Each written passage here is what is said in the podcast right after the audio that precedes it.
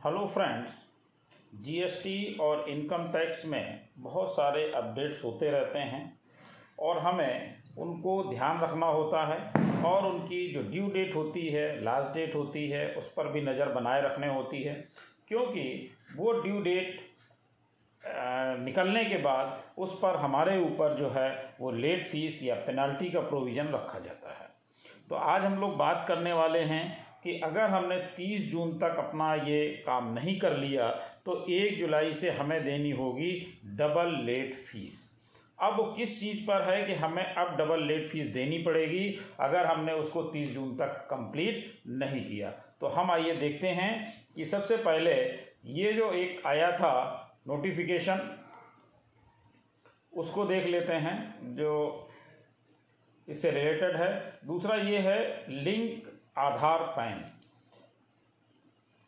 जैसा कि आपको मालूम है कि जिन लोगों ने अभी तक अपना पैन से आधार को लिंक नहीं किया है, उन लोगों के लिए 31 मार्च 2022 तक का समय था और 31 मार्च 2022 के बाद 1 अप्रैल से लेकर के 30 जून तक के लिए समय दिया गया था, लेकिन उस समय के अंतर्गत उन्हें पाँच सौ रुपये की लेट फ़ीस अदा करनी थी।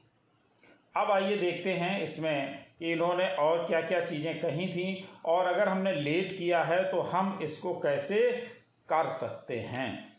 तो क्या है? Is required to link PAN with Aadhaar on or before thirty first March two thousand twenty two यानी इकतीस मार्च दो हज़ार बाईस के पहले। Tax payers who fail to do so are liable to pay a fees rupees five hundred till thirtieth June two thousand twenty two अब अगर हमें उसको लिंक करना है तो उसकी समय सीमा समाप्त हो रही है तीस जून 2022 को, लेकिन उसके साथ हमें लेट फ़ीस जमा करनी है पाँच सौ रुपये अब सबसे बड़ी बात यह है कि वो पाँच सौ रुपये हमें कैसे जमा करने हैं और उसको फिर कैसे हमें लिंक करना है, ये देखते हैं।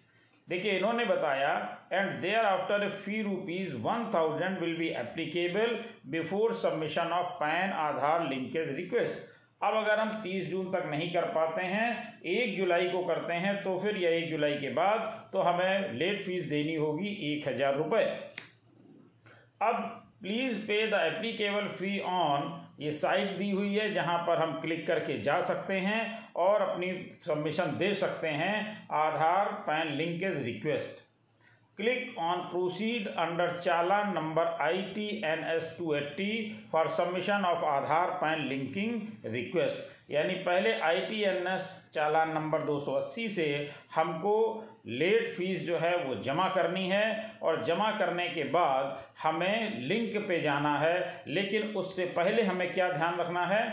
In case payment is already done on Protean N S D L portal please try linking after four five working days from the date of payment यानी जिस दिन आपने चालान जमा किया है, उसके चार, पाँच दिनों के बाद आप आधार लिंक करने के लिए जाएँगे, क्योंकि तब तक वहाँ पर ये शो नहीं करेगा।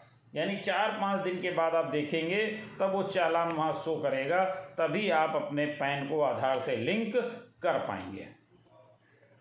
Please make sure fee payment is done under minor head 500 fee and major head 0021 income tax other than companies in single challan तो आपको जब चालान जमा करना है तो माइनर हेड और मेजर हेड दोनों को ध्यान में रखना है और उसी को ध्यान में रख करके जमा करना है, तभी आपका पैन आधार से लिंक हो पाएगा।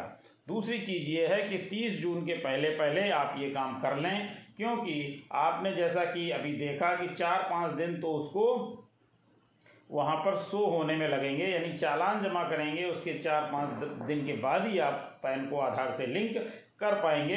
इसलिए समय न निकलने पाए, आप समय से चालान जमा करिए और अपने पैन को आधार से लिंक कर लीजिए। अदरवाइज़ एक जुलाई से आपको डबल फ़ीस देनी होगी, यानी पाँच सौ रुपये के स्थान पर एक हज़ार रुपये दूसरा देख लेते हैं पैन नंबर कहाँ पर डालना है। देखिए, ये लिखा हुआ पैन, यहाँ पर इंटर पैन करना है और नीचे ये आधार नंबर दिया है। यहाँ पर आपको आधार करना है।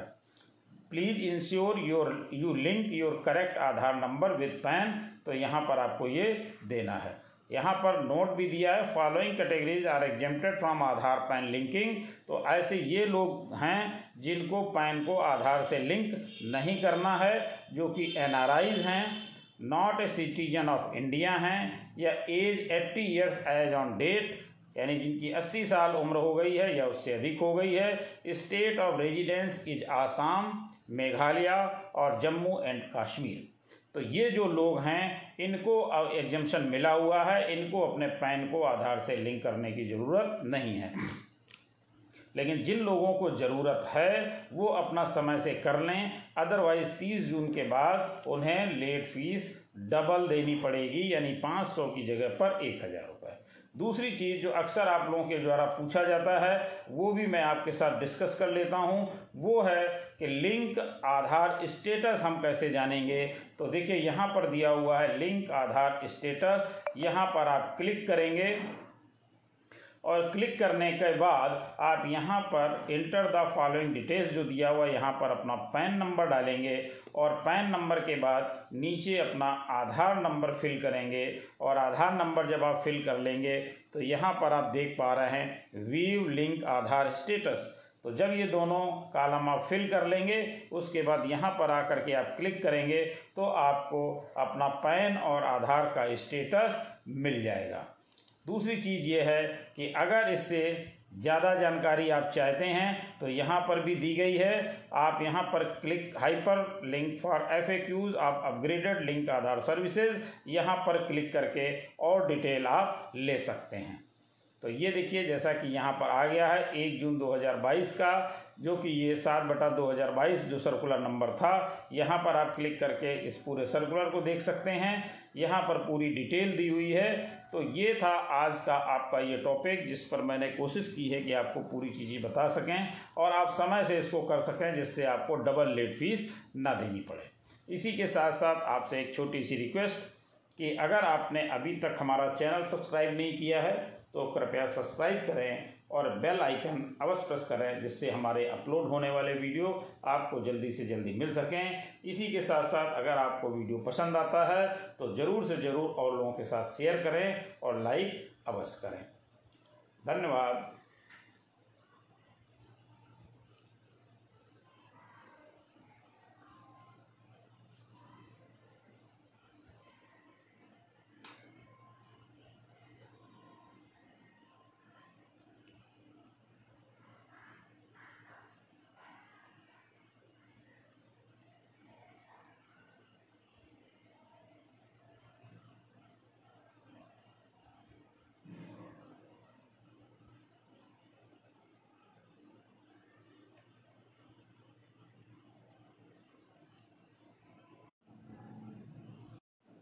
हेलो फ्रेंड्स कई बार ये प्रश्न आता है कि जीएसटी रजिस्ट्रेशन जब हम लेते हैं तो क्या एक जीएसटी रजिस्ट्रेशन लेने के बाद उसमें हम कुछ दूसरे तरह का भी व्यापार का एडिशन कर सकते हैं?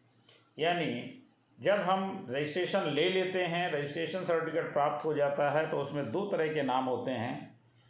एक नाम होता है लीगल नेम और दूसरा नाम होता है ट्रेड नेम पहला नाम जो लीगल नेम होता है, वो वो होता है जो हमारे पैन कार्ड पर होता है।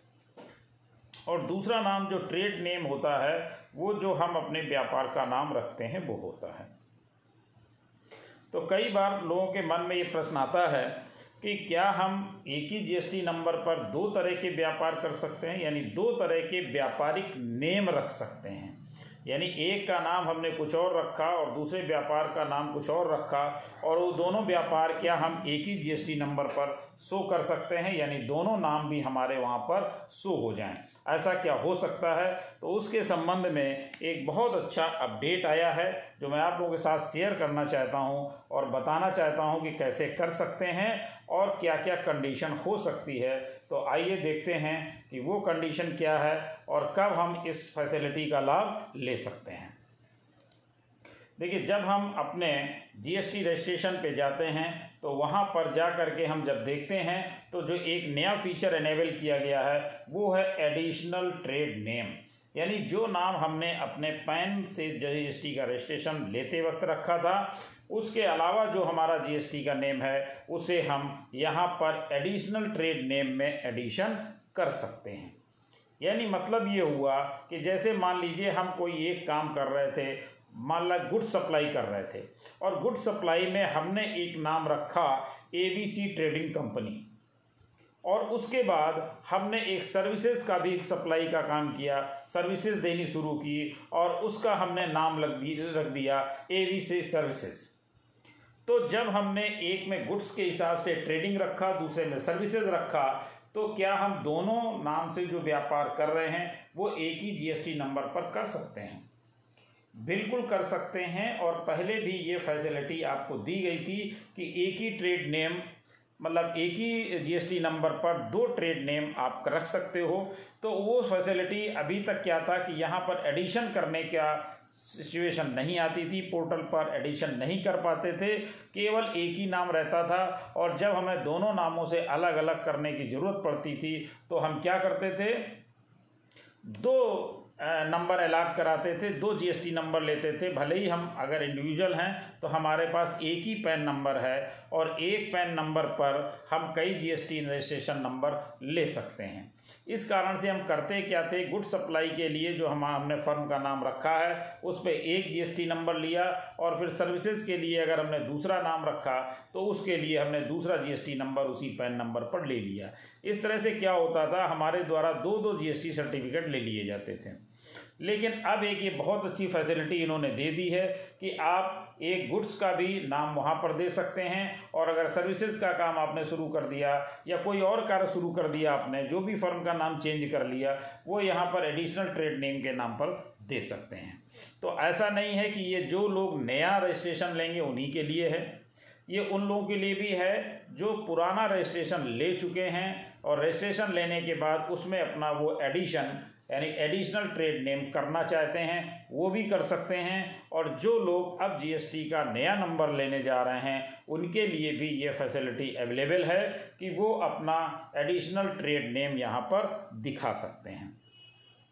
तो दो, उनको फिर दो जीएसटी नंबर लेने की ज़रूरत नहीं पड़ेगी, क्योंकि अगर हम दो जीएसटी नंबर लेते हैं तो हमारे पास कंप्लाइंसेस का बर्डन बढ़ जाता है। जैसे कि अगर हम बात करें कि जीएसटी का रिटर्न हमें फ़ाइल करना है, अगर मंथली बेसिस पे हैं या क्वार्टरली बेसिस पर हैं, अगर मंथली बेसिस पर हैं तो पर मंथ हमें दोनों फर्मों के लिए अलग अलग जीएसटी रिटर्न फ़ाइल करने पड़ेंगे। लेकिन यहाँ पर क्या होगा, अगर हमने ट्रेड नेम यहाँ पर एडिशन कर लिया है और जीएसटी नंबर हमारे पास एक ही है तो हम दोनों ट्रेड का एडिशन कर लेंगे। जो भी उसका टर्नओवर होगा, जो भी उसकी लाइबिलिटी होगी, जो भी उसका टैक्स बन रहा होगा, वो सारी चीज़ें हम एक ही जीएसटी रिटर्न में शो कर पाएँगे। जैसे कि आप थ्री बी रिटर्न फ़ाइल कर रहे हैं तो G S T R three B में दोनों ट्रेड्स का जो भी टर्नओवर है, वो आप एडिशन करेंगे। जो दोनों का टैक्स है, वो एडिशन करेंगे और सारी चीज़ें कंपाइल करके वहाँ पर G S T R three B में शो कर लेंगे। इसी तरह से आप G S T R one में भी करेंगे।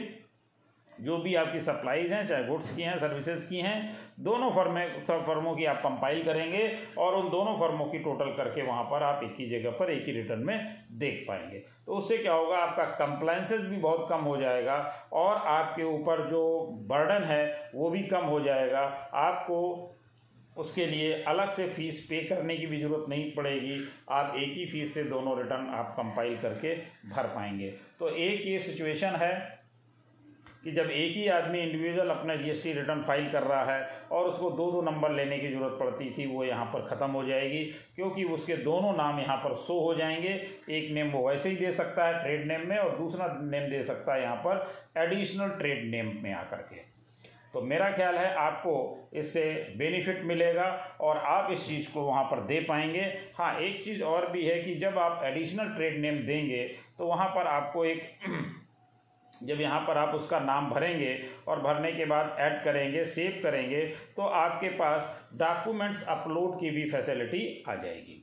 डॉक्यूमेंट अपलोड से मतलब ये है कि जो दूसरा आप ट्रेड नेम रख रहे हैं उससे संबंधित अगर कोई डॉक्यूमेंट्स आपके पास है तो उससे ज़रूर से ज़रूर आप अपलोड कर दें। जैसे कि आपके पास ट्रेडमार्क का रजिस्ट्रेशन हो, और अगर कोई और भी रजिस्ट्रेशन है ड्रग लाइसेंस जैसे होता है, वो ड्रग लाइसेंस है, या इस तरह की और भी कोई डॉक्यूमेंट्री आपके पास एविडेंस हैं प्रूफ्स हैं तो आप उनको भी यहाँ पर अपलोड कर सकते हैं। तो ये एक आपके लिए फैसिलिटी है। और मेरा ख्याल है इससे काफ़ी लोगों को राहत मिलेगी जो इस तरह का काम करते हैं, जिनके पास एक से ज़्यादा ट्रेड नेम है, वो इस सुविधा का लाभ ले पाएँगे। इसी के साथ आपसे एक रिक्वेस्ट कि अगर आपने अभी तक हमारा चैनल सब्सक्राइब नहीं किया है तो कृपया सब्सक्राइब करें और बेल आइकन अवश्य प्रेस करें, जिससे हमारे अपलोड होने वाले वीडियो आपको जल्दी से जल्दी मिल सकें। अगर आपको पसंद आए तो लाइक करें और अपने फ्रेंड सर्कल में सभी को शेयर करें, जिससे वो भी इस सुविधा का लाभ ले पाएँ। तो ये था आज का टॉपिक जिस पे हम लोगों को डिस्कशन करना था। इससे संबंधित अगर आपके मन में कोई क्वेश्चन हो, कोई चीज़ आपको क्लियर ना हो रही हो तो आप हमें कमेंट बॉक्स में लिख करके ज़रूर बताइएगा। तो मैं कोशिश करूँगा कि आपके प्रश्नों का समाधान कर सकूँ, उनका प्रॉपर रिप्लाई कर सकूँ। Thank you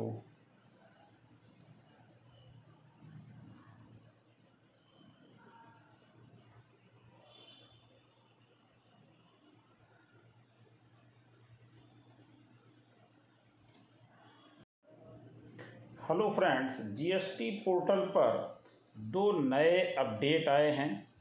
आज हम लोग उसी अपडेट पे चर्चा करने वाले हैं, जो कि बहुत ही महत्वपूर्ण है। और हमें कई बार ऐसी सिचुएशन से गुजरना पड़ता था, जब हम उन प्रॉब्लम्स का सलूशन नहीं ढूंढ पाते थे और हमें बहुत ज़्यादा फेस करना पड़ता था।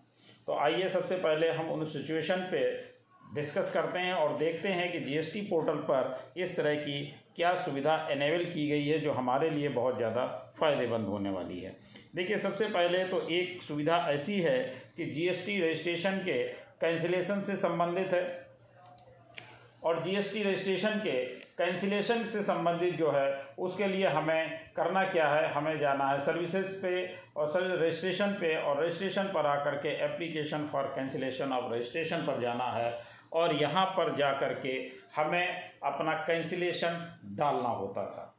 अब सबसे बड़ी बात यह है कि जब जीएसटी का रजिस्ट्रेशन कैंसिलेशन हम लोग डाल देते थे, उसके बाद कई बार ऐसी स्थिति आती थी कि हमें लगता था कि हमें अपना जो कैंसिलेशन का एप्लीकेशन है, उसको विड्रा कर लेना चाहिए। क्यों?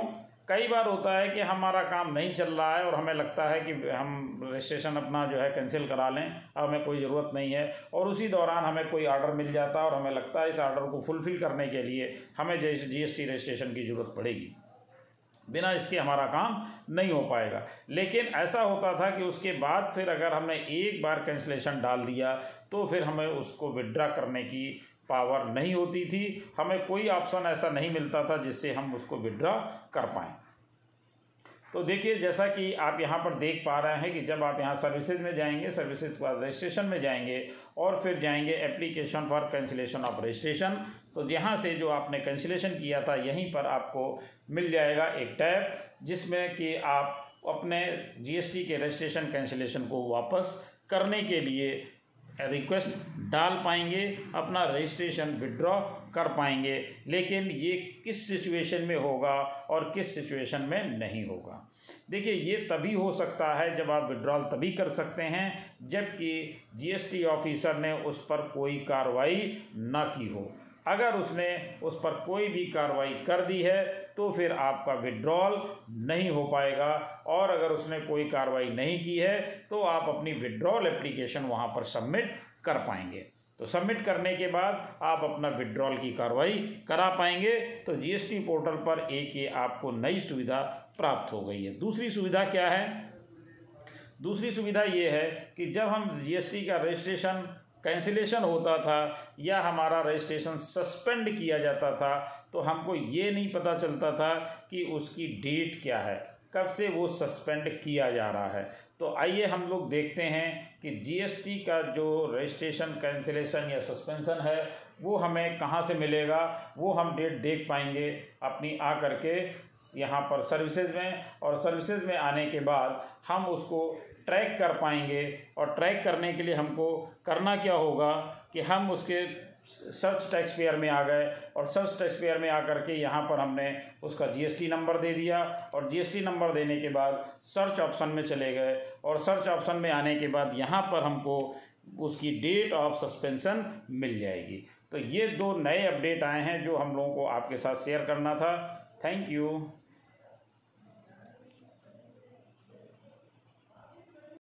हेलो फ्रेंड्स आज हम लोग बात करेंगे कि जो जीएसटी में आईटीसी क्लेम की जाती है तो कई बार ऐसी समस्याएँ प्रकट हो जाती हैं टीडीएस से रिलेटेड और टीसीएस से रिलेटेड जैसा कि आप लोगों को मालूम ही है कि आजकल जो आईटीसी हम लोग क्लेम कर रहे हैं, वो हमें क्लेम करनी है टू बी को देख करके। यानी जो टू बी में हमारी आईटीसी आ रही है, वो ही हमें क्लेम करनी है। लेकिन कभी कभी हमारी आईटीसी ऐसी भी है, जो टीडीएस और टीसीएस के माध्यम से भी आती है, जो कि हमारे सीधे कैश लेजर में जाती है।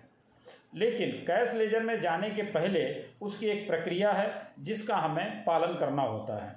बहुत सारे लोग ऐसे हैं जो कॉन्ट्रैक्ट बिज़नेस में हैं या जिनका व्यापार इस तरीके का है, जिसमें टीडीएस या टीटीएस टीसीएस डिडक्ट होता है। जिन लोगों का टीडीएस या टीसीएस डिडक्ट होता है, उन्हें अपना टीडीएस और टीसीएस का जो अमाउंट है, वो अपने कैश लेजर में ट्रांसफ़र करना होता है। लेकिन कई बार लोगों को ये नहीं पता होता कि कैसे हमें उसको ट्रांसफ़र करना है और कैसे कैश लेजर में लाना है और कैसे हमें उसको क्लेम करना है। जिसकी वजह से लोगों का वो अमाउंट जो है, वो छूट जाता है। और इसलिए लोग एक परेशानी में पड़ जाते हैं कि जो हमारा अमाउंट टी डी एस या टी सी एस में जा रहा है, उसको हम क्लेम नहीं कर पा रहे हैं और वो एक जगह अलग से एक्यूमुलेट होता चला जा रहा है। तो आइए देखते हैं कि वो हम अपना अमाउंट कैसे पा सकते हैं।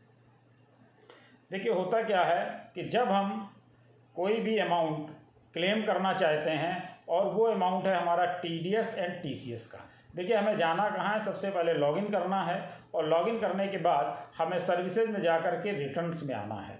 जब सर्विसेज़ में जा कर के हम लोग रिटर्न्स में आएँगे तो यहाँ पर आप देख पा रहे होंगे, एक कॉलम है जिसमें लिखा हुआ T D S and T C S credit receipt यानी वो अमाउंट यहाँ पर आ रहा है जो आपको टी डी एस या टी सी एस के माध्यम से रिसीव हुआ है। रिसीव हुआ है, लेकिन अभी आपके कैश लेजर में नहीं गया है, जिसकी वजह से आप थ्री बी में अपना रिटर्न भरते समय उस अमाउंट का प्रयोग नहीं कर पा रहे हैं, उस अमाउंट का यूटिलाइजेशन नहीं कर पा रहे हैं। तो देखिए, जब हम यहाँ पर आते हैं T D S and T C S credit received में, यहाँ पर क्लिक करते हैं तो ये आपके सामने ईयर और ईयर के साथ मंथ ओपन हो जाता है। तो यहाँ पर आकर के हम देख सकते हैं अपना किसी भी साल का कि हमारा कितना टी डी एस और टी सी एस डिडक्ट हुआ था। तो यहाँ पर जब हम आते हैं तो सबसे पहले देखिए, हम यहाँ पर आकर के क्लिक करते हैं सर्च में और सर्च में आने के बाद यहाँ पर आ गए हम लोग प्रिपेयर ऑनलाइन में। जब यहाँ पर हमने क्लिक किया तो देखिए आपके सामने ये विंडो आ गई। इस विंडो में आप देख पा रहे होंगे कि T D S credit received कितना टी डी एस क्रेडिट हमें रिसीव हुआ है, वो यहाँ पर अमाउंट आ जाएगा।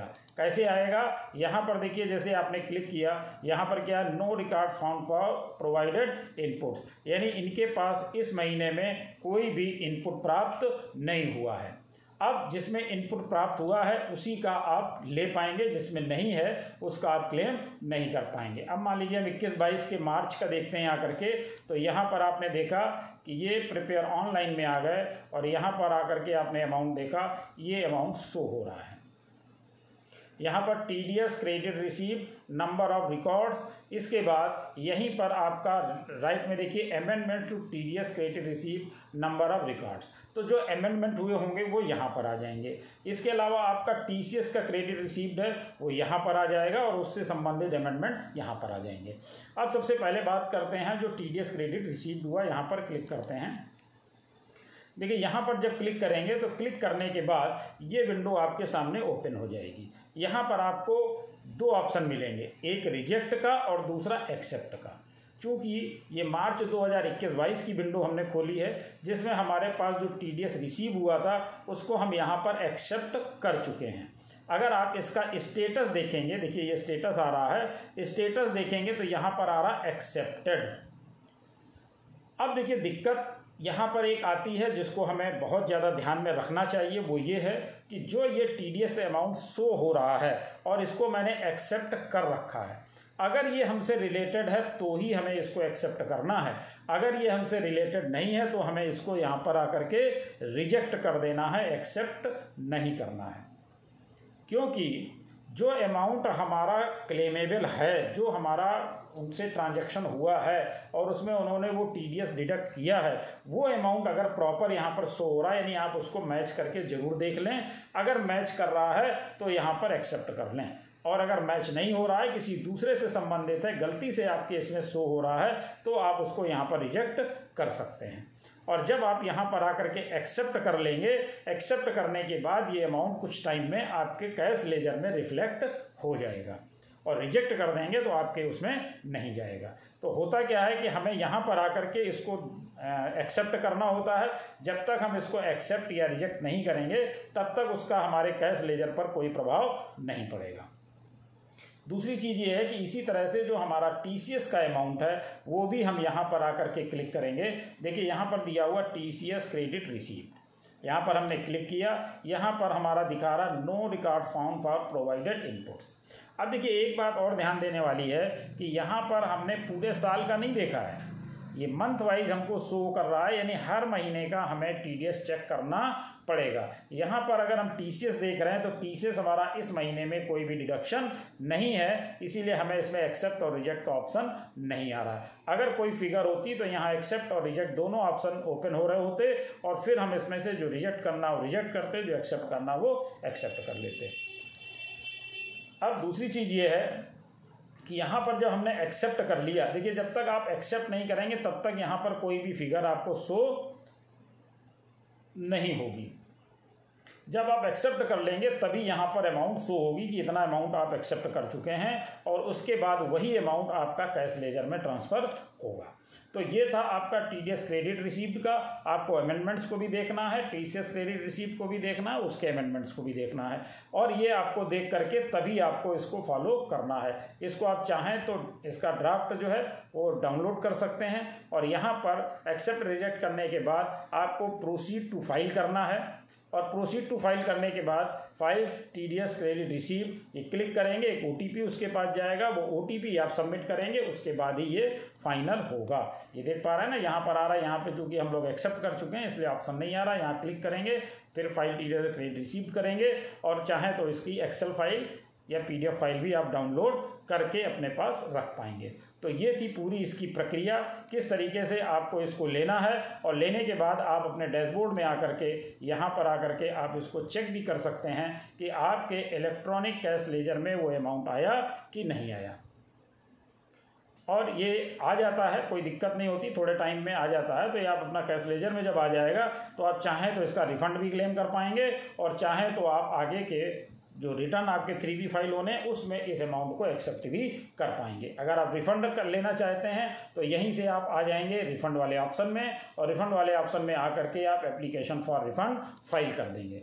एप्लीकेशन फॉर रिफंड जब फ़ाइल कर देंगे तो आपका ये रिफंड भी हो जाएगा। तो अगर आप रिफंड लेना चाहते हैं तो रिफंड का प्रक्रिया करें, और रिफंड नहीं लेना चाहते हैं तो कैश लेजर में आ जाएगा। उसके बाद आप उसको अपने थ्री में, जो भी आपकी आउटपुट लाइबिलिटी बनती है, उसमें ले सकते हैं। Thank you.